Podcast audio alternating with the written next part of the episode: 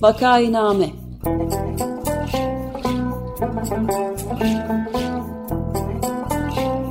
Salgın günlerinde memleket manzaraları.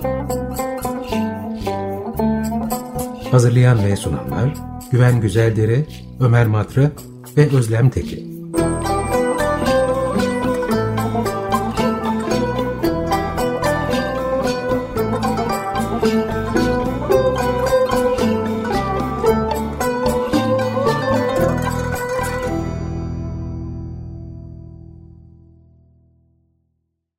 Vakainame'ye hoş geldiniz. 95 FM Açık Radyo'dayız. Ben Güven Güzeldere. Programı Ömer Madra ve Özlem Teke ile birlikte yapıyoruz. Bugün konuğumuz önceki haftalarda olduğu gibi Murat Sevinç. Herkese merhaba. Merhabalar. Merhaba, hoş geldin Murat.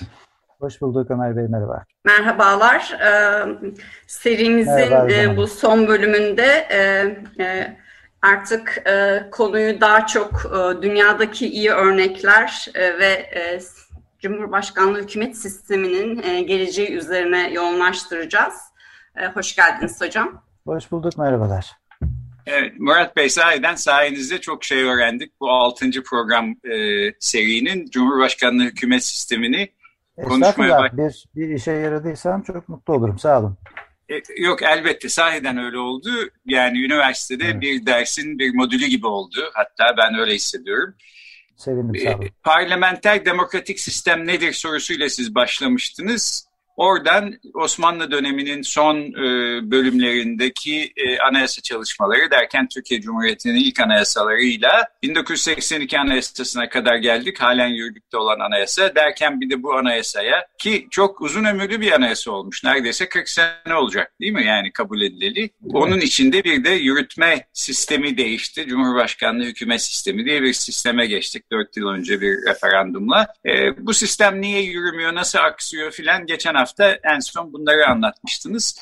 Biraz ben buradan sonra nereye gidebiliriz'e de bakalım istiyorum. O açıdan da aslında yani Tabii. evet bu e, sistem e, devam etmeyecekse e, bir takım iyi örneklere, başka ülkelerin başarılı olan yürütme sistemi örneklerine de herhalde bakmamızda fayda olur ki kendimize daha ümitli bir gelecek tahayyül edebilelim diye diyerek sözü size bırakayım. Teşekkür ederim. Sağ olun. Siz söyleyince ben de düşündüm. Ee, 39 yıl değil mi? 82 Anayasası 2021'de olduğumuza göre aslında evet. tarihimizde en eski e, şey yürürlükteki en eski anayasa durumunda. Şimdi evet. söyleyince ben de ben evet, de hesapladım. Ben de hiç şey düşünmemiştim. Şey 30'a 36 yıldı. 24 anayasası işte 24 60 36 yılda evet bu 39 yılla e, şeyi aşmış diğerlerine. E, bu son programda şöyle bir e, toparlama yapalım isterseniz sizin söylediğinizden hareketle. Ee, yani şu ana kadar e, sözünü ettiğimiz ilk e, programdan bugüne yasama yürütme, yani hükümet sistemi dediğimiz şey budur. Yasama yürütme organları arasındaki ilişki. Mecliste işte hükümet ya da başkan her neyse onlar arasındaki ilişki, yürütme organı arasındaki ilişki. Şimdi e, dolayısıyla yasamanın niteliklerine ya da işte yargı, yargı bağımsızlığı yani sistemin, sistemin diğer unsurlarına hiç girmedik doğal olarak. Sadece hükümet sistemlerinden söz ediyoruz. E, o yüzden bir, şeyi belki bir kez daha e, tekrar etmek gerekiyor.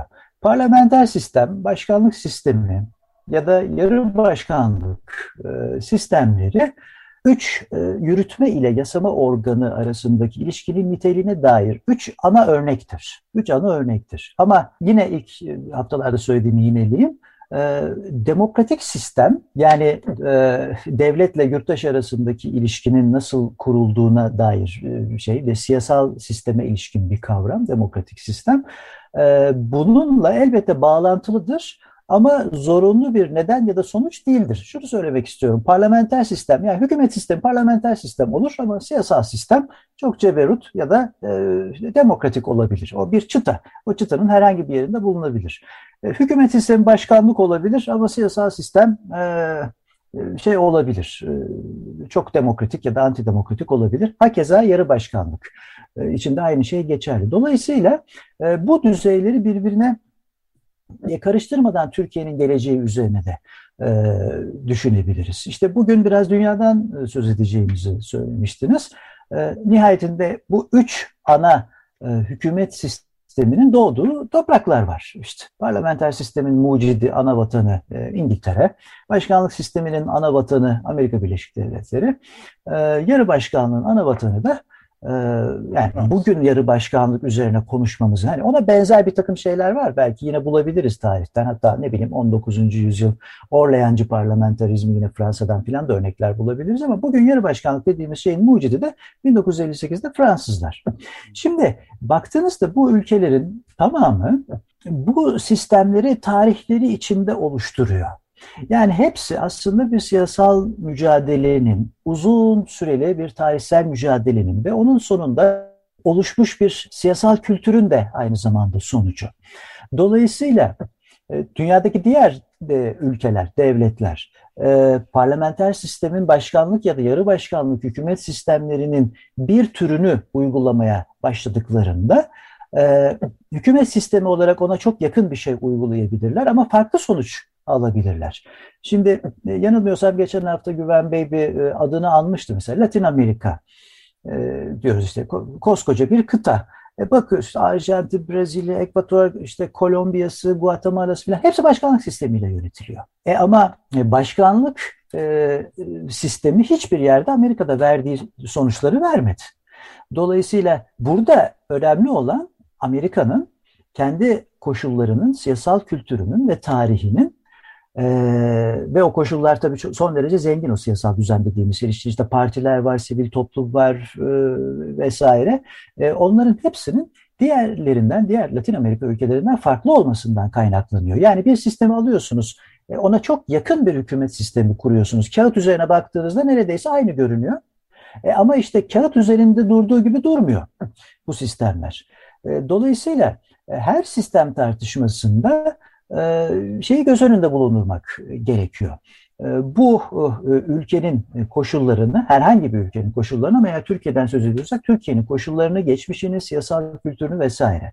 E, böyle baktığınızda da Türkiye'nin geçmişinde Cumhuriyet tarihinden söz ediyoruz elbette ama tabii 1876'ya kadar gidebiliriz. Fakat işte parlamenter sistem dedik ki ana kuralı 1909'da kabul edildi. Şimdi 1909'dan 2017'ye dek oluşmuş bir gelenek vardı günahıyla sevabıyla. İşte kesintilere uğradı. E, hiçbir zaman o parlamenter sistem tam anlamıyla bir parlamenter demokrasiye evrilmedi. Yani işin siyasal sistem tarafında hep bir takım sorunlar vardı. Ama parlamenter sistem işte hükümet, başbakan, e, iyi kötü tarafsız sayılabilecek bir cumhurbaşkanı, e, devleti ve milleti temsil eden buna alışıldı.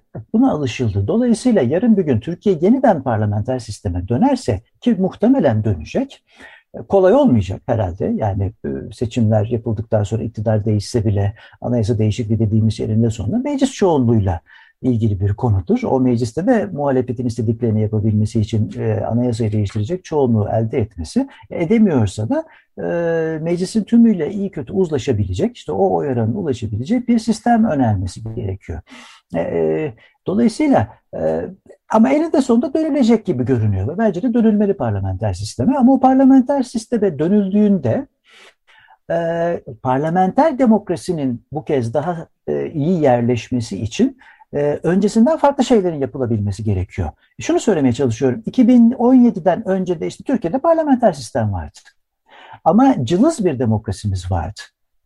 Ee, eğer parlamenter sistemden yalnızca bakanların meclise karşı sorumluluğu ve iki başlı yürütme iyi anlıyorsak ve geçeceğimiz şey yalnızca buysa, bunu kastediyorlarsa e o zaman e, geçmişin bütün sorunlarına da yeniden döneceğiz e, demektir. O yüzden e, hükümet sistemiyle birlikte mutlaka o sistemi demokratikleştirecek, bir bütün olarak demokratikleştirecek e, siyasal sistem unsurlarına ihtiyacımız var. E, ne demek istiyorum? E, Kürt sorununu bunun içine katabiliriz, işte Alevilerin sorunlarını katabiliriz, ülkedeki işte ifade hürriyeti sorununu katabiliriz, bütün bir temel haklar ve özgürlükler e, konusunda yaşadığımız şu şeylere bakın işte e, açmazlara bakın bunların hepsini katabiliriz. E, bunlar kısmen hükümet sistemleriyle ilgilidir. Büyük ölçüde o sistemden bağımsız sorunlardır. O yüzden bundan sonra örneğin güçlendirilmiş parlamenter sistem. E şimdi güçlendirilmiş parlamenter sistemde evet daha güçlü bir meclis, daha sembolik bir devlet başkanı, e, peki tamam ama e, e bununla bitmiyor sorunlarımız. İşte diğerlerinde konuşmak gerekiyor e, ve bunun nasıl uygulanacağına bakmamız gerekiyor. E, bakıyorsunuz dünyaya şimdi Amerikalılar başkanlığı icat etti. E, katı bir güçler ayrılığını kabul etti. Başkanla kongre arasında değil mi? Başkanlık sistemi dediğimiz şey budur. Kendi koşullarından hareket etti. Çünkü Amerika 1787 yılında anayasasını yaparken doğrusu bunun dışında bir şey e, yapamazdı. E, başkanlık sistemini kabul etti. E, onu kongreden e, tam olarak ayırdı. Başkan kongreyi dağıtamaz, kongre işte başkanı durup dururken siyasal sorumluluktan şey alamaz, görevden alamaz. Ancak cezai sorumluluğu söz konusudur. En son biliyorsunuz Trump'ta denediler olmadı. Bağımsız bir yargı vardır. Başkan şeyi atar, şimdi deniyor ya bizde e, ya Cumhurbaşkanı ne kadar çok insan atıyor yargı organını biz eleştirdiğimizde efendim diyorlar ama Amerika'da da işte başkan Yüce Mahkemenin Amerikan Anayasa Mahkemesi'nin 9 üyesini birden atıyor. Doğru 9'unu birden atıyor ama nasıl atıyor? Kamuoyu tartışıyor. Senato önünde bunlar bir hearing'den geçiriyorlar, bir oturumdan geçiriyorlar. Ciddi ciddi tartışılıyor. Bazen başkanın istediği aday olmuyor. Ee, ve elbette her başkan kendi siyasi görüşüne yakın birini atamak istiyor ama e, her zaman istediklerini yapamıyorlar. Yani büyük tartışmalar yapılıyor ve e, yargı bağımsızlığı bizimle karşılaştırılmayacak ölçüde e, güçlü Amerika'da. E, ve fren denge meşhur işte herkesin bildiği fren ve denge mekanizmalarını kurdu Amerika Birleşik Devletleri.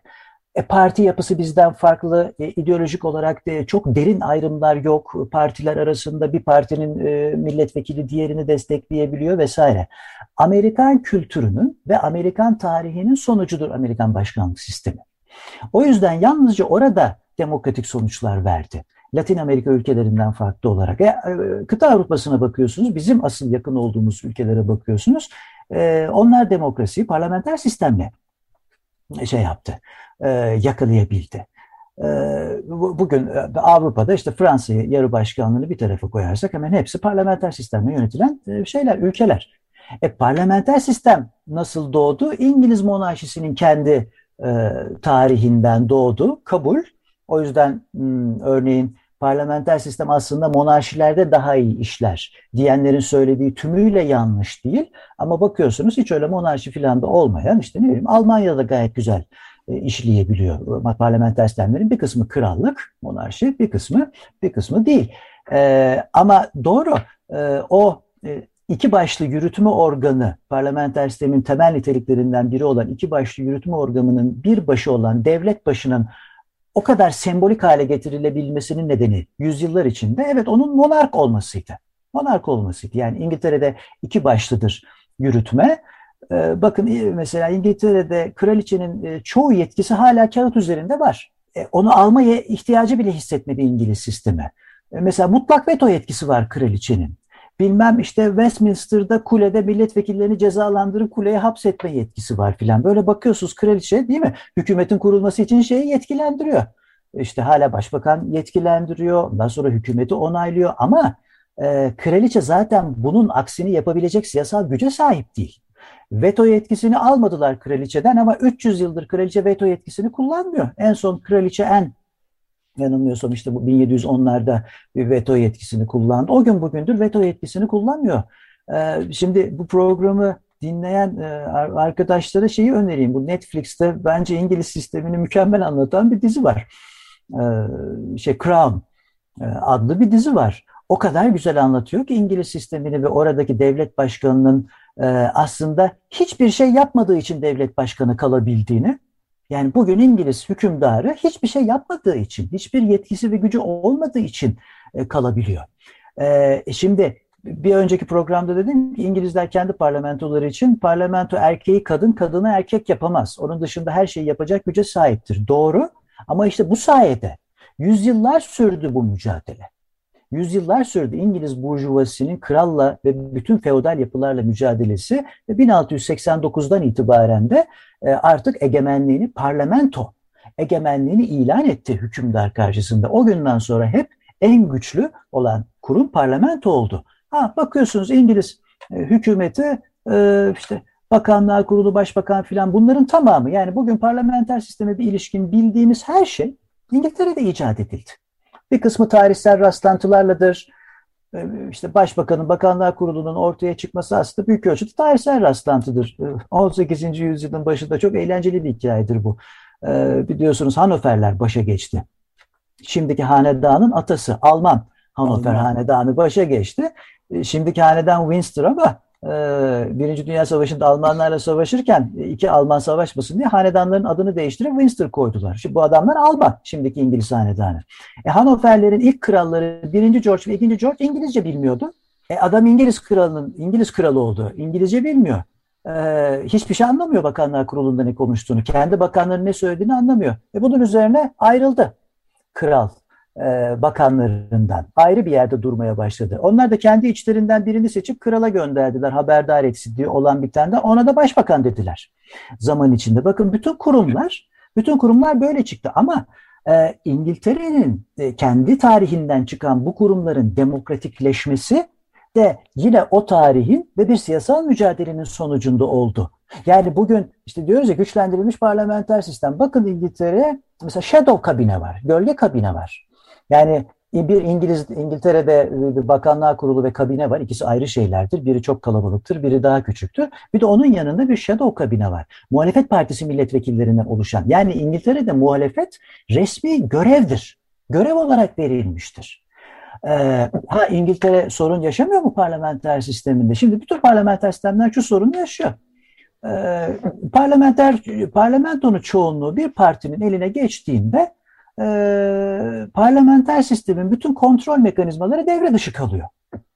Bu doğru. İşte gen soruydu, meclis araştırması, soruşturması falan. Şimdi bunlar aslında biraz işlemez hale geliyor. O yüzden işte Mümtaz Hoca bunu çok hoş anlatırdı. Parlamenter sistemlerde asıl ayrım yasama yürütmeden çok. O ikisiyle yargı arasındaki ayrımdır. Dolayısıyla yargı bağımsız olduğu zaman, gerçekten bağımsız olduğu zaman oradaki o birleşme telafi edilebilir. E ama ne var? Örneğin hiçbir hukuk kuralıyla belirleyemeyeceğiniz e, bir siyasal ahlak diye bir şey var. E, istifa kurumu denen bir şey var değil mi? E, işte Almanya'da Almanya'nın iki önceki Cumhurbaşkanı e, vallahi Türkiye'de pek haber bile olmayacak bir yolsuzluk iddiası nedeniyle e, böyle birinin işte artık o makamda oturması doğru değildi dedi istifa etti. Sonra da yargılandı ve aklandı. E şimdi bunu herhangi bir e, hukuk kuralıyla belirleyemezsiniz. Söylemek istediğim e, bu her bir hükümet sistemi e, üç ülkede icat edildi. Oradan bütün dünyaya yayıldı. Fransızlar 1958'de kendi tarihleri içinde son derece özgün yarı başkanlığı icat etti büyük ölçüde Charles de Gaulle'ün marifetiyle ve kendi tarihlerine biraz aksi bir şekilde aslında güçlü bir yürütme kabul etti. Çünkü ulusal egemenlik ilkesinin ve meclis üstünlüğü ilkesinin mucidi de Fransızlardır 1789'dan sonra. Ama onlar da şeye bıraktılar. Ee, de Gaulle'ün sayesinde biraz o savaş kahramanı bilmem ne Cezayir sorunu filan tam o dönemde e, güçlü bir yürütme ve 62'de de bir anayasa değişikliğiyle halk tarafından seçilme usulünü getirdi. E, ve Fransa kendi tarihine aykırı aslında bir sistem 1958 5. Cumhuriyet Anayasası ile benimsedi ama e, de, şeyde kohabitasyon birlikte yaşama, uzlaşma yöntemiyle ve Fransız demokrasisinin gücü nedeniyle 50-60 yıldır sürdürebiliyorlar. Ee, ne bileyim Mitterrand sosyalisti ama o esnada parlamentoda bir ara sağcılar e, hakimdi. Fakat bunlar kendi aralarında işte o sistemin sürmesini sağlayabildiler. Demokrasi kültürü nedeniyle. O yüzden e, lütfen buyurun. Pardon sözünüzü kestim. Türkiye ile ilgili zaman bir şey sorayım. Demin Mümtaz Soysal'dan bahsettiniz. İlk programda da bu serinin ilk programında da e, Mümtaz Soysal'a bir atıfta bulunmuştunuz. Demiştiniz ki Mümtaz Hoca hep derdi ki e, anayasada yalnızca metinde ne olduğu önemli değil. Onun hayatta ne şekilde geçirilebildiği evet. de önemli filan. Şimdi bir yürütme sistemi var. İşte parlamenter sistemden Cumhurbaşkanlığı hükümet sistemine geçtik. Bir anayasa var. E, e, yürütme sistemimiz bir ucube bir şey. Anayasamız işte darbe anayasası. Bir de yasaların herhalde nasıl uygulandığı, bunun geleneksel olarak ne şekilde yerleştirildiği falan var şimdi anlattığınız. Hı. Yani ben işler yolunda gitmediği zaman kusurları, kabahatleri, sorumlulukları ne şekilde paylaştırmalıyız diye merak ediyorum. Ee, Ticaret Bakanı hanım işte kendi şirketinden devlete yüksek fiyata mal satmış. Herhangi bir gelişkin demokratik ülkede bütün hükümet düşerdi. E, işte bizde hiçbir şey olmadı. Şimdi anlıyoruz ki e, bir, bir mafya babası bir adam yurt dışına çıkmış oradan videolar çekiyor. İşte eski bakan e, emniyet e, müdürüyle neler neler yapılmış filan biz de böyle aç ağzımız açık bir şekilde dinliyoruz. Susurluk zamanında da biraz öyle olmuştu. E, işte söylediği kadarından öğreniyoruz, kalanını öğrenmiyoruz filan. Şimdi başka bir anayasamız olmuş olsa mesela farklı olur muydu? Ya da başka bir yürütme sistemimiz ya da ne olmalı ki böyle şeylere artık maruz kalmayalım? Ha, vallahi bunun cevabı Güven Bey e, kolay değil. E, Türkiye eğer parlamenter sistemle yönetiliyor olsaydı belki şu anda böylesine bir dağılmışlık görüntüsü olmayabilirdi. E, hani böyle bir etkisi belki olabilirdi. Ama belki diyorum. Çünkü Türkiye'de parlamenter sistem varken de sizin biraz önce verdiğiniz örneklerdeki olaylar yaşandı. Değil evet. Aynı, aynı derin devlet ve neredeyse aynı isimlerle 28 e, Şubat'ta bilmem ne filan şimdi bütün o süreçleri düşünürse o zaman da parlamenter sistemimiz vardı. Evet. Ee, o yüzden diyorum e, hükümet sistemi yani işin teknik ve e, hukuk işçiliği gerektiren kısmı bir tarafa bu çok önemli. Hani bu söylediklerimden sakın anayasa metinlerinin önemsiz olduğu filan sonucu çıkmasın. Elbette çok önemli. Ee, ama Amerikan anayasasını yaşatan Amerikan siyaseti ve Amerikan toplumu. Bunu söylemeye çalışıyorum. Ee, Fransız anayasasını yaşatan da o. İngiltere'nin yazılı bir anayasası yok. E, ama anayasal nitelikte yazılı belgeleri var ve işte bir içtihat hukuku aynı zamanda hukuk sisteminin parçası. İngiliz demokrasisi geleneklerine bağlılık, sadakat ve İngiliz toplumunun hak ve özgürlükleri konusundaki hassasiyeti İngiliz sistemini yaşatıyor. E, tekrar söylüyorum, e, kraliçe 300 yıldır yahu dur ben bir veto yetkisini kullanayım bakayım demedi. Demedi. E diyebilirdi. E zaman zaman hükümette çekişmeleri de oldu kraliçenin. Ee, işte solcu 1960'larda 70'lerde Wilson'lı oldu. Hatta Thatcher'la e, biraz e, bir şey yaptılar, gerilim yaşadılar filan. Ama eninde sonunda kraliçe parlamento üstünlüğünü yüzlerce yıl önce hükümdar kabul etti. Bunu kabullendi ve buna göre davranıyor insanlar. Söylemek istediğim şey bu. Alman Cumhurbaşkanı e, bundan 10-12 yıl önce istifa etmeseydi ne yapacaklardı? Almanya'da e, işte Cumhurbaşkanlığı konutuna gidip adamı yaka paça dışarı atacak filan halleri yoktu. Almanya'da bu bir krize e, dönüşebilirdi. Ama hayır, konumunun farkında. Ayrıldı o yüzden. E şimdi elbette bugün parlamenter sistem olsaydı da evet daha değerli toplu, işte karar şeylerinin daha iyi yayıldığı filan bir manzara ile karşı karşıya olabilirdik. Bürokrasinin biraz daha iyi çalıştığı bir manzara ile karşı karşıya olabilirdik. Bu doğru ama metinlere çok fazla önem e, verdiğimizde çözümleri de hep orada arıyoruz.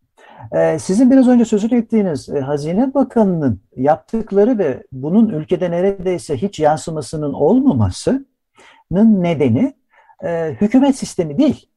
Biz başkanlık, parlamenter, yarı başkanlık herhangi bir şeyle yönetiliyor olabiliriz. Hükümet sistemi değil.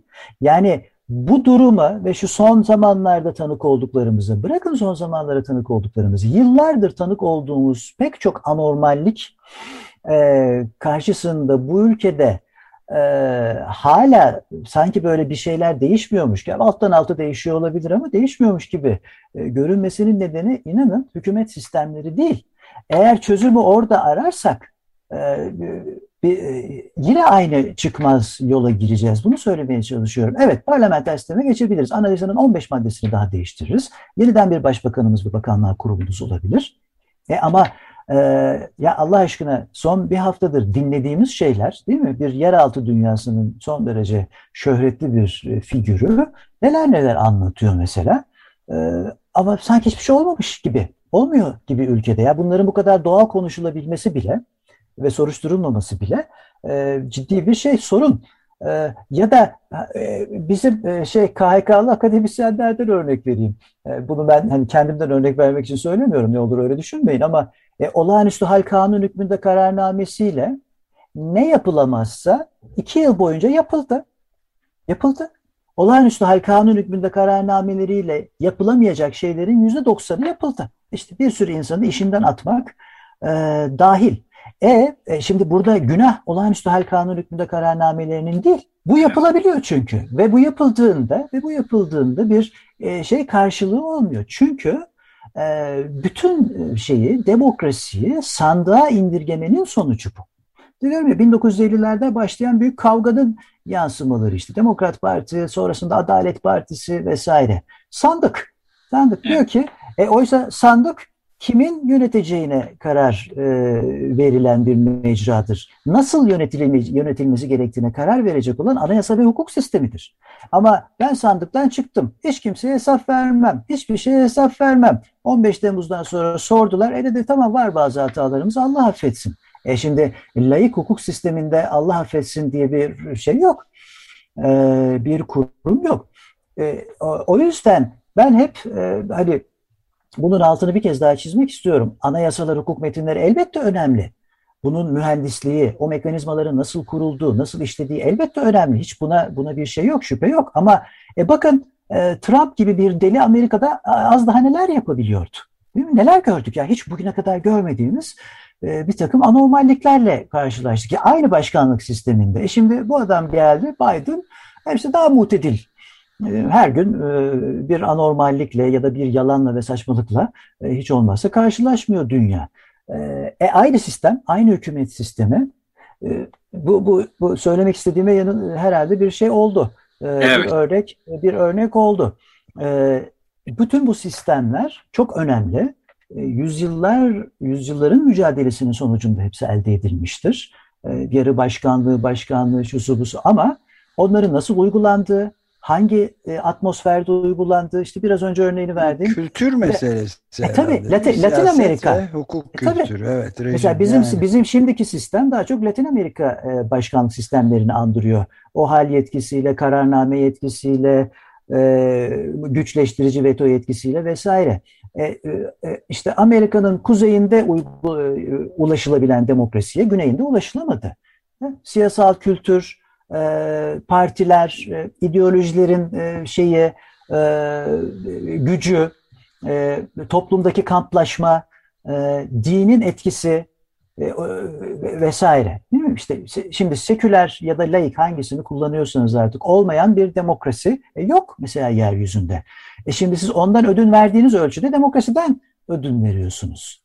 E, ne kadar kolay yapılabildi. Bakın toplumun tamam bir kesimi ses çıkardı ama Şimdi genelgelerle değil mi ne kadar uzun süredir yönetiliyoruz neredeyse. Ben kararnameyi de geçtim. Genelgelerle yönetiliyoruz. Genelgelere e, geçti. E, genelgeyle, Galiba süreyi de bitirmek üzereyiz. Ha, onu söyleyeyim ama genelgeyle içki satışını yasaklayabildiler. Bakın şu anda marketlerde içki satılmıyor. E yapabildiler bunu. Buna izin veren hukuk sistemi değil. Hukuk sistemi değil. Yapabildiler çünkü yapabiliyorlar. Mesele bu. O yüzden e, metinlerin hakkını yemeden ve onları değersizleştirmeden e, yalnızca metinlerle ve kağıt üzerindeki kurallarla demokrasiye varılamadığını ve varılamayacağını son söz olarak söyleyeyim. O yüzden bundan sonraki e, parlamenter sistem denemesinin artık parlamenter demokrasiyi inşa etmesi gerekir. Yoksa e, aynı tas aynı hamam e, 20 yıl sonra da bu konular e, yine konuşulacaktır. Buna hiç kuşku yok. Çünkü 20 yıl önce de konuşuluyordu. Konuşulabilir. Evet. evet. Peki bu şekilde de tamamlayalım. Çok teşekkür ederiz Murat Bey. 6 bölümlük bir seri yaptık. Siz aslında bunları kürsüden hukuk öğrencilerine, siyasal bilgiler öğrencilerine anlatıyor olmalıydınız. Ee, iktidar buna izin vermiyor. Bu tabii Türkiye'nin e, kaybıdır, üniversitelerin kaybı. Bizim kazancımız, Açık Radyo dinleyicilerinin kazancı. Bir gün belki ben teşekkür aynı, ederim. Sağ olun. aynı üniversitede öğretim üyesi olmamız e, mümkün olur. O zaman bir anayasa dersi açtığınızda en arka ha, sırada sizce otururken göreceksiniz. Ne, ne, ne, ne, güzel, ne güzel olur, ne güzel olurum. Ben de sizin e, dersinize girmeyi çok isterim. Çok teşekkür ederim. Çok Sağ olun. Teşekkürler. Ee, biraz biraz uzadı ama e, umuyorum yararlı olmuştur dinleyenlere de. Çok çok teşekkür ederim. Sağ olun. Çok yararlı oldu. Çok teşekkür ediyoruz. Teşekkür Görüşmek üzere. Teşekkür ederim tekrar. İyi bayramlar. Sağ olun.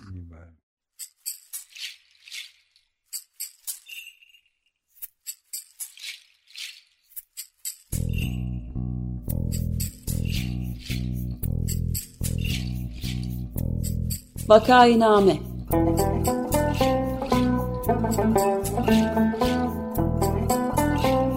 Salgın günlerinde memleket manzaraları Hazırlayan ve sunanlar Güven Güzeldere, Ömer Matra ve Özlem Teki.